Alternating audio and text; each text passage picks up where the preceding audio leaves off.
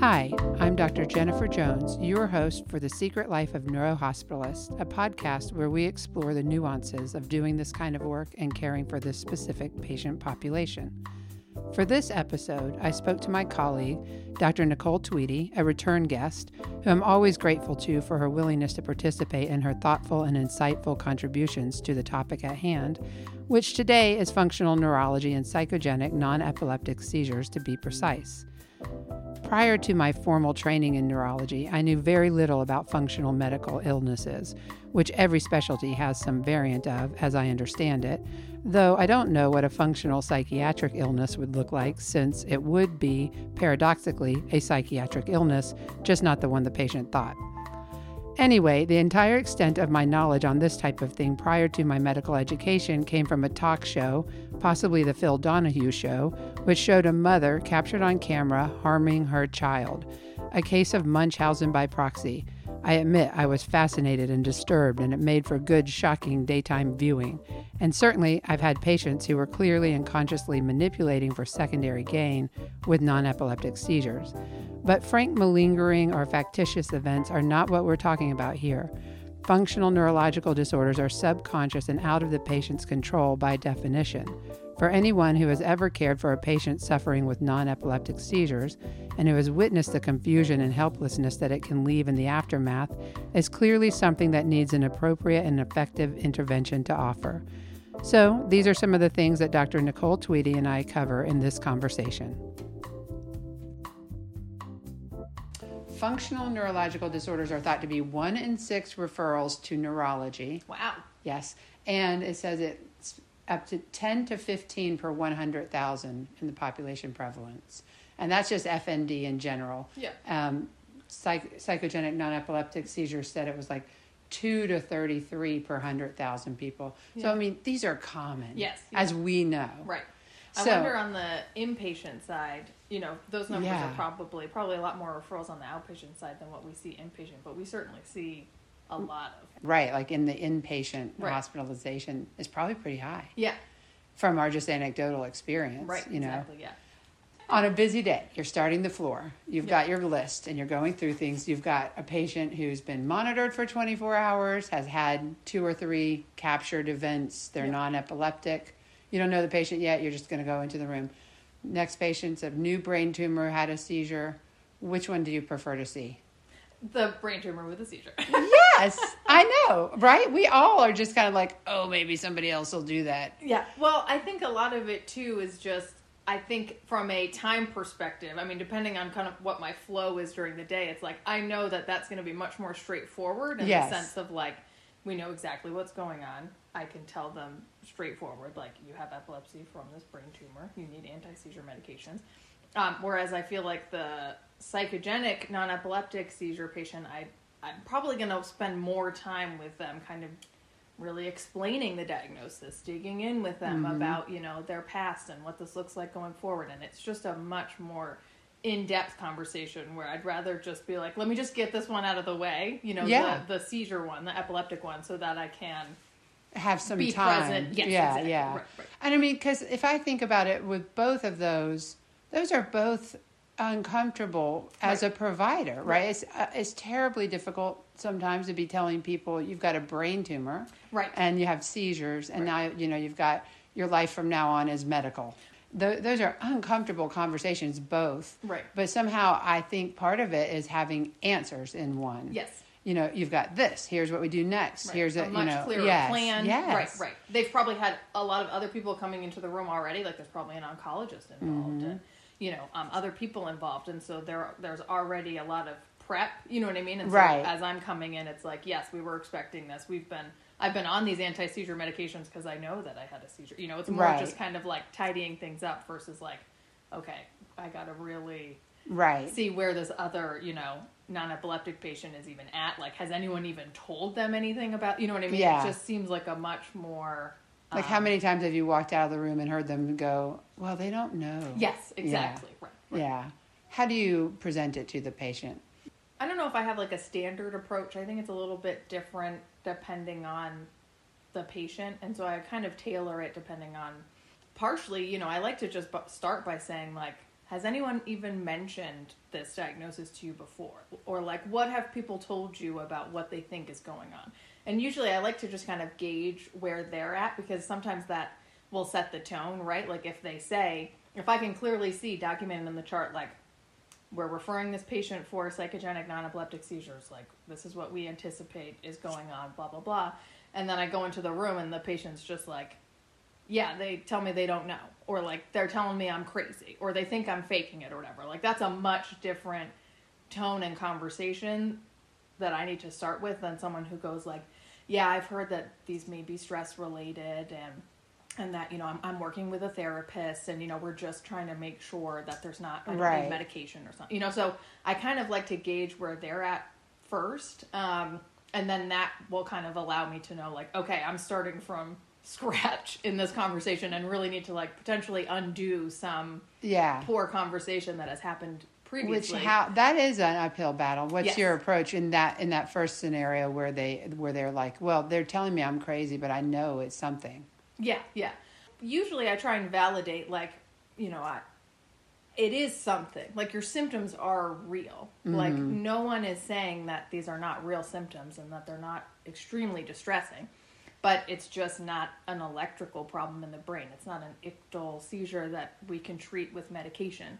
Um, and so I try to just kind of validate and you know, I, I never argue with them. If that's their interpretation of what a doctor previously told them, you know, I can't go back and either fix that conversation or really know exactly what Yeah. was said. But I usually just try and say, like, you know, your symptoms are real and kind of give them that validation of, like, we don't think you're crazy. We know you're not faking it. It's completely involuntary. You have no control over that. And how scary is that? You know what I mean? Just kind Yeah. of give them that reassurance, like, I can see why this would be an extremely distressing and frustrating thing to feel like you don't have answers, you know? And then to be told, and well, it's you know somehow just because you're psychologically unhealthy, Right, Because that right. always feels like somehow that's a choice. Well, and I feel like I feel like a lot of times too, um, we don't really have a great terminology, and I think that puts a lot of patients off as well. Like on the one side, I can call it a psychogenic non-epileptic seizure, but then that has seizure. Right. And then, like obviously, that would be very understandable for a patient to misinterpret that and say, well, you know, they said seizure, so it must be a seizure. And then, you know, on the other hand, we have non epileptic behavioral events, which then also just suggests that they're doing it on purpose or it's somehow a behavioral problem. you know? Right. And that's an unfortunate thing to tell a patient, too. So I feel like part of it is that we just don't really have a great term that seems validating without having some sort of stigma to it. Yeah. And I know um, Melanie, Dr. Greenway, one of our other partners, um, she likes to call them um, non-epileptic non-epileptic attacks, Oh, um, or use some good. other word like you know because I, I had a patient. I've heard the events. Yes, right, Yeah. exactly. I had a patient the other day who I was seeing in the epilepsy monitoring unit, and um, she was actually a, a retired PA, so obviously very like medically Mm-hmm. knowledgeable, you know. And um, when I was kind of explaining the diagnosis to her, she was like, "Well, if they're not seizures, like, how do I explain this to other people? You know what I mean? Yeah. Like, it- it has the word seizure. People have been saying non-epileptic seizure, but that still has seizure in it." and that term is confusing to me. Like I don't know how to explain that to friends and family when they're like, you know, what's going on? Yeah. And so we kind of talked about like maybe some other terms could be, you know, spells or events or attacks or episodes or, Or I, something. I often hear patients say stress seizures. Yeah. And that, that kind of makes some sense because it looks like a seizure to them, but they're stress seizures. Right. Although I, I also find that can sometimes be confusing too because like stress can also trigger. I mean, it's like one of the most common triggers for Yeah. epileptic seizures too. You know what Yeah. I mean? Is Yeah, know, yeah. high stress. So it's just I think that there's there's just this confusion about the terms and everything we Mm-hmm. use too. And then a lot of times I struggle because I feel like then it comes off as almost like we don't understand even when we do you know so then the patient sees it as like well they don't know or Yeah. well they're not sure um, whereas it's really like well i mean we do know and at this point it's not even necessarily di- a diagnosis of exclusion anymore like you know functional disorders used to be like oh you have to exclude Yeah, everything else yeah, you know yeah, uh-huh. and then the poor patients they've had this whole workup and then of course at the end they're going to be like well they just didn't find anything like Yeah. obviously they just don't know what's going on when it's like well we do but it's just very hard to explain and Right, hard right. to you know so um, it's just you know it's difficult for us i think as providers and it's difficult for patients and it's just it's just a hard difficult for and i often go in there okay so one of the things i was thinking about was that i'll when i'm explaining it i do similarly like probably most of us you know try to emphasize that this is not willful you're not able to stop it or you would have Mm-hmm. Right. you know i usually say you wouldn't wa- probably want to be right here in this hospital Right. and and then so I, I say to the families you know it's very important to know that they are no more able to manage this than they are an epileptic seizure Right. from their perspective same difference and because of you know there is this implicit judgment in Right. a way right and and what do you what is that judgment when we look at it like when we think about what it is it's like i was thinking if i if i'm thinking what's what's underlying the judgment it would probably be either one like a psychologically manipulative type Mm-hmm. of person who's trying to get attention which nobody wants to be accused of right Right, right. and then secondly it would be either maybe somebody lacking a whole bunch of insight. Right right. You know and then like when you just said that about having a medical person i do find there are certain people it's more challenging for me to come into the room. You know maybe men in some ways they're you know they're just going to be less likely to accept Mm-hmm. Right. it. Yep. Um, and they're often sort of firemen or men who've been manly men Right, you know right. don't really get involved in their emotions Right. and so then you're going to say you're having psychological troubles to them you know and then it just doesn't they never accept it Right, right right. and so or like older people like very old people trying you know when they've had these weird spells you know somebody in their 80s and you're Right. newly diagnosing that which in some ways is kind of weird that it doesn't happen more often when people get Yes. demented right maybe the if I think about my the pathophysiology, it would probably come from like learned avoidant psychological defenses that are you know ultimately just constructed in such a way that they collapse at some point. Like Mm-hmm. you know you can only avoid uncomfortable memories and feelings and Yes. experiences for so long before Right. you're going to have to face them or something. Right. That's sort of how I present it to people. But then I sometimes also feel like I say that in front of families and it's a little bit of an accusation.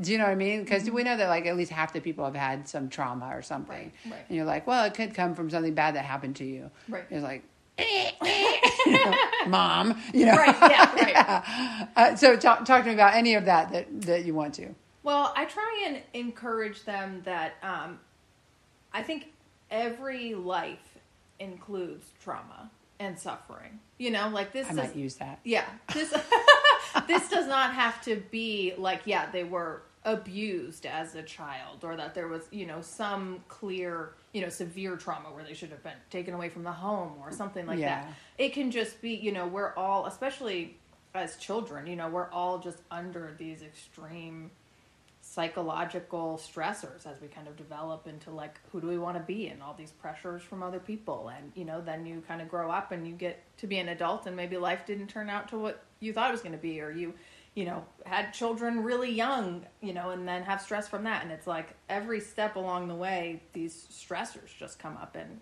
i i try and emphasize that it doesn't necessarily have to be some like That's good. Yeah. severe traumatic event, but just life is full of suffering and, and trauma, and these things can, you know, come up at any time. And, you know, a lot of times, especially when we talk about people being older, you know, like these things are cumulative. Like as you age, you know, you just, more and more of these things happen and there's you know joy and happiness and love and great things along the way but there's also you know suffering and hard times too and, Yeah. and i just think as a society we are not good at dealing with that like it's all very you just like brush it under the rug or you know put your smile on and and keep going and it's Yeah. like if you don't deal with these things they're gonna come out in some way you either need to address them psychologically at some point or yeah your brain is gonna you know start to kind of go into a distraction mode or a distress mode or something you know Yeah, you can't just avoid it. I mean, Right. I found myself wondering that before too. Like, I wonder if some people do just avoid discomfort, you know, I guess uncomfortable psychological experiences all their life mm-hmm. and never have consequences. I don't know. I mean, it certainly doesn't Well- seem like it from what we see. Right.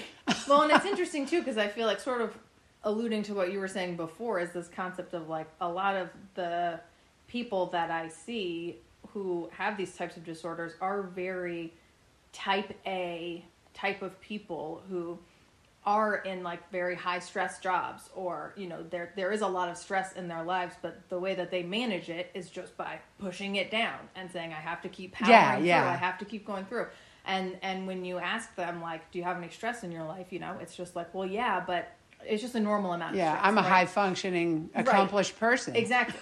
but then too, it's like I have no more stress now than I did before, you know? Yeah. And then it's just kind of like, well, at some point you reach that threshold where it's just too much. you know Yeah, I mean? yeah, that's right. Um, and if they say they don't have stress, then Yeah. you're just like, okay, are you alive? Right. Yeah, yeah. yeah, and then I think a lot of times too, like you were talking about with patients and families and stuff too, uh, you know, there's a lot of sort of like I was talking about earlier, where trying to tell your family, you know, what you think is going on or what's happening to you. You know, there's this sense of like, I always, you know, the, the I have had a few patients come in who are, you know, have non-epileptic events, and maybe their family is like very involved, and sometimes that can almost be a red flag too of kind of this like over-involved Yeah. or over pressure or like this needs to stop. It's too much. It's stressing everyone else out. Like you, this has to be fixed, you know. And then I'm like, that's not helpful either. you know? Right, So there's like you have your own internal stress, but then there's also these stressors from outside too that you don't always have control over or can't fix either. And I think a lot of times too, what you were talking about earlier with like the stigma around it too is almost just this sense of like I have some flaw where I can't manage my stress, or there's something wrong with me where like I, you know, have been unable to just like manage or cope or whatever. Yeah, there does need to be some way to say it to a family member. Like, Right. this is why I've been in the hospital for two days Yes, having attacks. Right, right, And it shouldn't be like, because I'm just so weak, I can't handle my stress. right. Yeah. I hope that that's not how it comes out when we explain it to patients, but I could see how, one, if you don't really take the time to fully explain exactly what it is and, and validate it, um, that, you know, patients are going to kind of make their own conclusions about what you're saying about them. And Well, and I think maybe if you take the time, even that sometimes they just are kind of like, well, it just turns out they think I'm crazy. Right. No matter what you said, you know. And then I always I always try and encourage too because I'm like I think sometimes I get this sense from a patient that they are disappointed that I'm telling them that they don't have epilepsy, Yeah. right? Like they want to have epilepsy because then one that feels real and validating Mm-hmm. and two they can take a medication and fix it, Yeah. potentially cure it and just move on, you know. And then when I tell them, you know, talk about these non-epileptic events and the process of healing that and you know the long recovery for that and that I can't just give you a medication to fix that. You know, for a lot of people that's extremely disappointing and frustrating because Yeah. they're like I can't keep living like this. I can't keep I'm I'm suffering, my family is suffering, you know. And it's like I would love to just give you a medication and and we could all just move on and you know you could be healed but i think that a lot of times too it's just um you know some of it is just the denial of like feeling helpless you know and feeling like Yeah. well well i i don't know how i'm going to get better you know Well, I've I've um, wondered that too. Like, I mean, I often will start off with that and say to the patients, "Well, in a, in a, you know, it, in a way, it's it's not good news because I could just give you a medicine for epilepsy, and most of the time that's going to work, and stuff like that." And then the other thing that's tricky, although I don't tend to belabor it with people, but is that their their prognosis is not even that good. Right, right. Like it's sort of you know surprising in a way because Yes. we think of it kind of benign, whatever. It is benign because it's not, you know, a progressive or relentless disease, but they keep having it. Like they, they often do keep having them and can Yeah. be disabled from them. exactly right Yeah. Well, and I think too, um, sort of like what you were saying, that I actually sometimes spin it the other way, where I say this actually is really good news in the sense that like your brain looks totally healthy and normal. Yeah. Like you have a normal MRI, you have a normal EEG, like you have the potential. And even though I know that they're probably not going to do well, just statistically speaking, I try and set them up to at least feel optimistic that like you have the potential to be lead, lead a totally Yeah. normal life and get through this because like all of your tests look really good, your brain looks very healthy. Like this is all very good news. Right. Um, but yes, at the same time, it's like you know, from a patient perspective, they're like, no, this is bad news because I just Yeah. want to take a medicine and like be done, you know? And what do you tell them when they say, "Well, okay, eh, oh, okay, so we're getting ready to let this person go from the hospital, and their family's there, and the mother's there, and, the, and they say, "Well, what should we do when this happens again?" And you know that it is going to happen again. What, what's your answer? I mean, obviously, you don't say bring them back in, but um, what do you what do you typically tell them? You know, Yeah. If there's something abnormal about it, like for example, if it's going on for a very, very long time, or if, you know, they're they've fallen and injured themselves because they were like standing or doing whatever. Yeah. If there's something unusual or some some injury or something that happens, like absolutely bring them back. But I otherwise try and encourage them that you know, I don't want to say like there's nothing we can do for you here in the hospital, right? Because then that sounds extremely dismal for the patient too. Be like, well, don't come in because I can't give you Ativan and I can't do these things because Yeah. they're not epileptic, so I, I can't fix you, you know.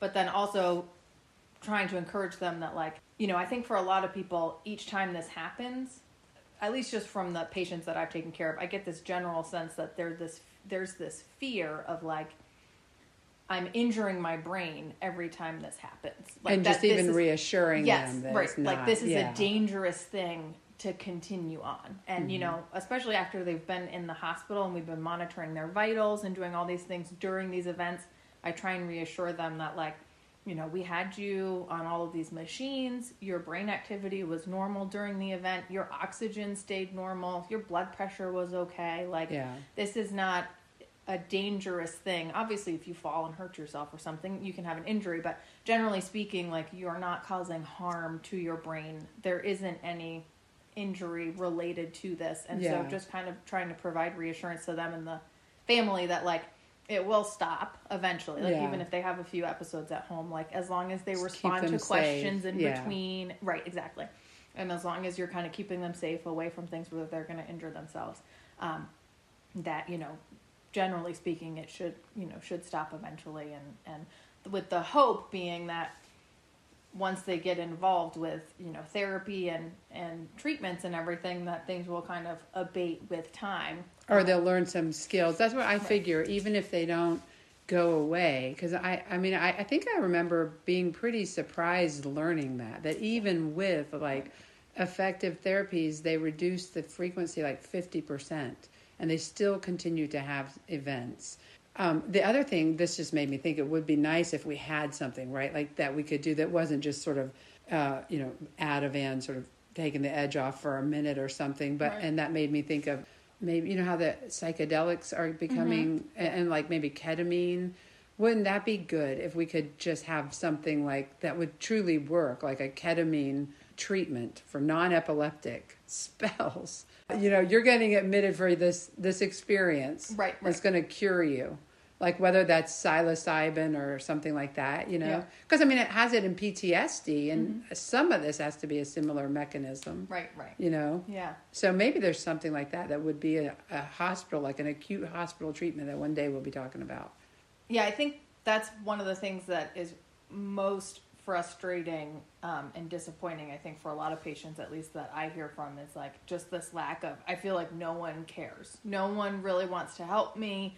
You know, I go to this one doctor and they say like I can't help you, and you know, can't see you anymore. I don't have anything to offer. And then, you know, I'm interested in CBT. But my insurance doesn't cover it, or I live out in middle of Appalachia. There, Yeah. like I, I, there are no therapists out here doing that, and No. so there's this there's this perceived sense of like nobody takes ownership but then also like a true lack of resources i think even for the patients that i have who are like i would love to engage in therapy. Like i want to get better and then they keep coming back to the hospital and i'm like have you started therapy? And they're like they're i'm and i never know how hard they're really trying or what they're actually doing to you know try and assist with this. I've had a lot of people who want to engage and want to get better, but either you know their neurologist dropped them, their psychiatrist or psychologist dropped them, or they couldn't even find one. Yeah. You know, their PCP is kind of like, I got nothing else to offer, and then just kind of feeling like we as a system have failed them. Yeah, like what's the likelihood that they have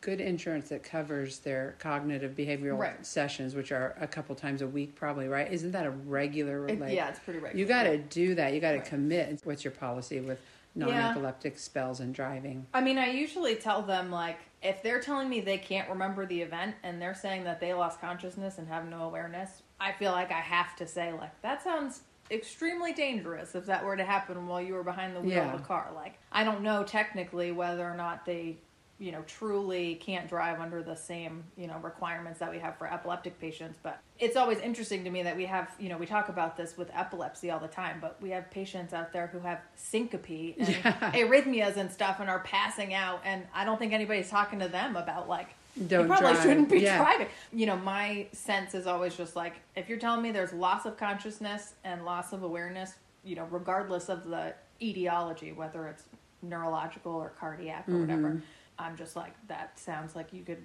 hurt yourself or somebody else if that happened while you were behind the wheel of a car you know Yeah. and it's probably more just for protection for myself Well, and I think most of them are probably still driving, but at least I feel like I've told them like that's pretty scary. Yeah. Consider getting a ride or being a passenger when you can. Like don't drive. But you know, it is it there's is a lot- like you when, when we're talking about what we're telling the patient. You know, we don't know why. I mean, if they say, "How does this happen?" I don't know the substrate in the brain that does this, but it's psychological from Mm-hmm. trauma, blah blah blah, PTSD like, and then you know we don't know why. It's everything's normal. You know, you need some form of vague therapy that I can't quite send you to because nobody really is offering it for any insurance. Right. But you you shouldn't drive.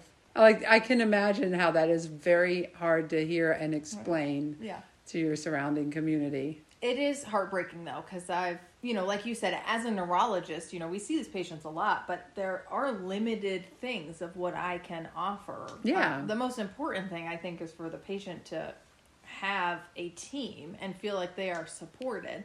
You know, when you're so busy in the outpatient clinics and you've, you know, you're backed up and you've got these patients who have other, you know, conditions where they need frequent monitoring and they're coming in and to fill a space in your clinic with someone where you're like, I don't actually have anything to offer you. I'm just But yeah. it's also there's people like with epilepsy who can't get their meds refilled or whatever, you know, Yeah, so it right. feels like okay, that's not the priority. Right. But like I had a patient who was referred a couple of weeks ago, referred by a neurologist. This patient was believed to have both epileptic and non-epileptic Yes. event.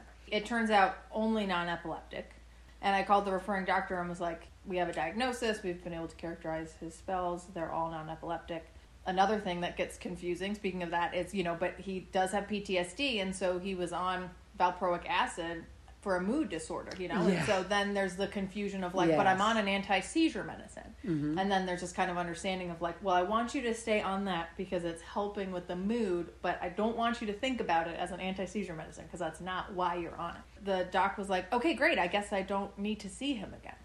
You at least need to see him. Like you referred him Yeah. for this. Like you need to at least see him one more time and like close the loop and let him know like I'm here if you need me or whatever. But and you know, and he was already worried about leaving the hospital and feeling like how am I going to continue to get support? Like, what's going to happen when I leave the hospital? Like, how am I going to get through this or whatever? And then to just be like, oh, remember that doc that was taking care of you before? Like, you, they're You're not going to see you anymore. You know, Yeah, when I think of it like if, in a different system, like say if it was heart, you know, cardiologist, somebody having chest pain, and then the chest, the cardiologist like, okay, test, test, test, done, not it. Um, that does seem fair. Like Right. maybe we as neurologists, because it is a more nebulous existence sometimes, or things like dementia, you know, things that are a little vaguer. You would never expect a cardiologist to follow up on, you know, chest pain right? Or even palpitations, but we do, and we probably should. As neurologists, I agree. I feel like we're inherently just. It seems impossible to ever be done Yeah. with a patient, right? Like as soon as you're like, "Well, I worked that." We're going to sign and- off. It's like, is that okay? Right, exactly. Don't they need us? Right, right. And they're like, but because neurology can do anything. Yeah. can- like neurological disorders can do anything, you know. And so I feel like yeah, they always get these workups at other places like card. You know, they have syncope or some Yeah. some episode like that, and then cardiology does their full workup, and then they're like. Not a cardiac problem, and then they're like, okay, neurology, and then they come over to us, and then somehow we're like the last, you know, like Yeah. if we give up, then they've lost all hope. That like, okay, well, Like, nobody's we're, ever we're, gonna- we're just going to stay on board because we should care. Right, exactly. yes. I know. It's it's um or even in the outpatient setting, you know, I would have these patients. That probably should have been a red flag for me too of, you know, patients who have functional neurological disorders as well as this like constant every time you've worked up and solved one issue or not even solved but just worked it up to its end and said like I haven't found anything pathological. Like all of your tests are very reassuring. Then the next visit, it's like, okay, well now I'm dizzy, and it just seems like there's always something. You know, There is, and I think a they are misrepresented, not just functional neurological, but somatic disorders of every system Mm-hmm. Right. are you know heavily misrepresented across all medicine. And then secondly, it, even once you've diagnosed it, it tends to morph into something else, whether it's something else neurological. You'll eventually see them back and they'll be like, well, it turned out I had fill in the, the blank. Right. Whatever, it could be five years, 10 years later. But they've just been circling every medical system. Right, right. And then they find something eventually. Right. Maybe small, maybe not. Pre-diabetes or whatever, you know, and they kind of go like, so you missed that. Right. Well, I think too, um, as medical providers, you know, I do think that there are the knowledge that we have of you know the human body and all of these conditions has obviously grown exponentially.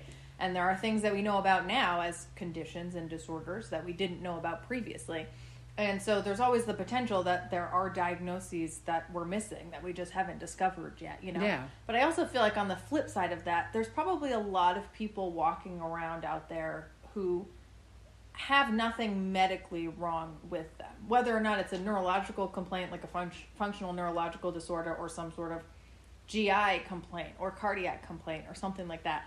And I think we as doctors are not very good at saying like we haven't found anything like I think this may be psychological, you know. Yeah. And I feel like somehow the neurologists are the only one who says that. Yeah. You know? Um and there's but there probably are a lot of people out there who we feel like we have to label it as some sort of disorder or diagnosis when really I think a lot of people out there are just stressed and suffering and Mm-hmm. having a really hard time and we don't encourage people to, you know, express their emotions enough or do therapy or find other ways, you know what I mean? And Yeah.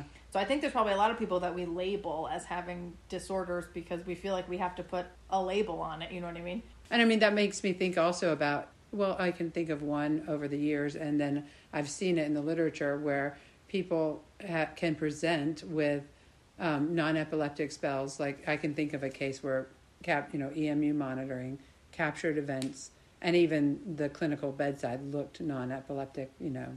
And then, you know, maybe a few months later, coming back, a young woman, you know, and often people's lives are kind of messy anyway. So then Yes. you go, well, you know, it seemed like she was a mess. Mm-hmm. It makes sense, you know. And then um, coming back maybe half a year or something later with uh, autoimmune encephalopathy Mm. and like a, you know, whatever, paraneoplastic or something. And that's reported. So that's Oh, wow. interesting too, right? Like that would imply some sort of pathophysiology organically. Mm-hmm. Psychogenic seizures uh, presenting as the onset of paraneoplastic, like probably NMDA. Oh wow. Yeah, in young women. So it's like you don't want to all of a sudden start thinking every person with Yes. psychogenic is that, but Right. that would point to some some organic, you know, thing for this weirdly nebulous psychological Mm-hmm. existence of ours. I don't know when we use the term functional, trying to understand what that even means, right? Of just like, well, the structure, yeah. structurally it's normal, and electrically electrically it's normal, your brain, but like functionally there's some dysfunction there. But Yeah. even that is a very just kind of nebulous term of like That really is. Right. If anything, it should be dysfunctional. Right, exactly. Because I'm like, usually when something's functional, that's that's good. That means it's functioning well. Like, Yeah, and so what do you think about? Okay, do you think there is any difference in the underlying mechanisms that might lead to to the different manifestations of functional neurological things? Like some people can't walk, right? They get like pseudo paralysis or something.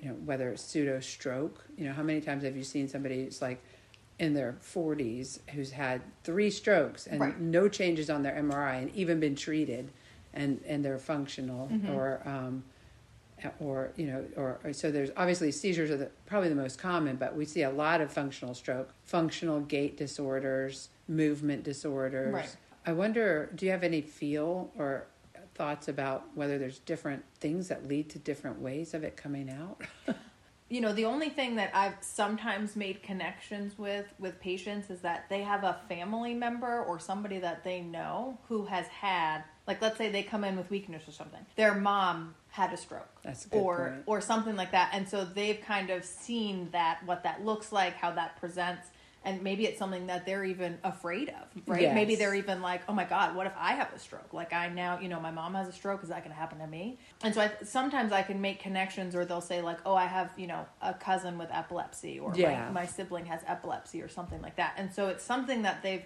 seen before Mm-hmm. and that maybe the other person has gotten like medicalized or gotten a lot of attention or been sick from Yeah. and and I think that their brain is able to kind of interpret that, you know, Yeah, something that that, it can sense. mimic or mm-hmm. and then I think once it's happened and you've gotten into the medical system for that, I think it just becomes I don't want to say a habit, but like each time you're stressed and something's going to happen, it's going to be continue Something- to kind of recur yeah, with the one that you've had before. You're right. Like probably it is something that even if just subconsciously they've Right. seen Seen before. before, right? Or may, and maybe even something that they're particularly Yeah. afraid of. And you know, interestingly, I looked up what it whether this is like a uniquely Western phenomenon, Hmm. but it isn't.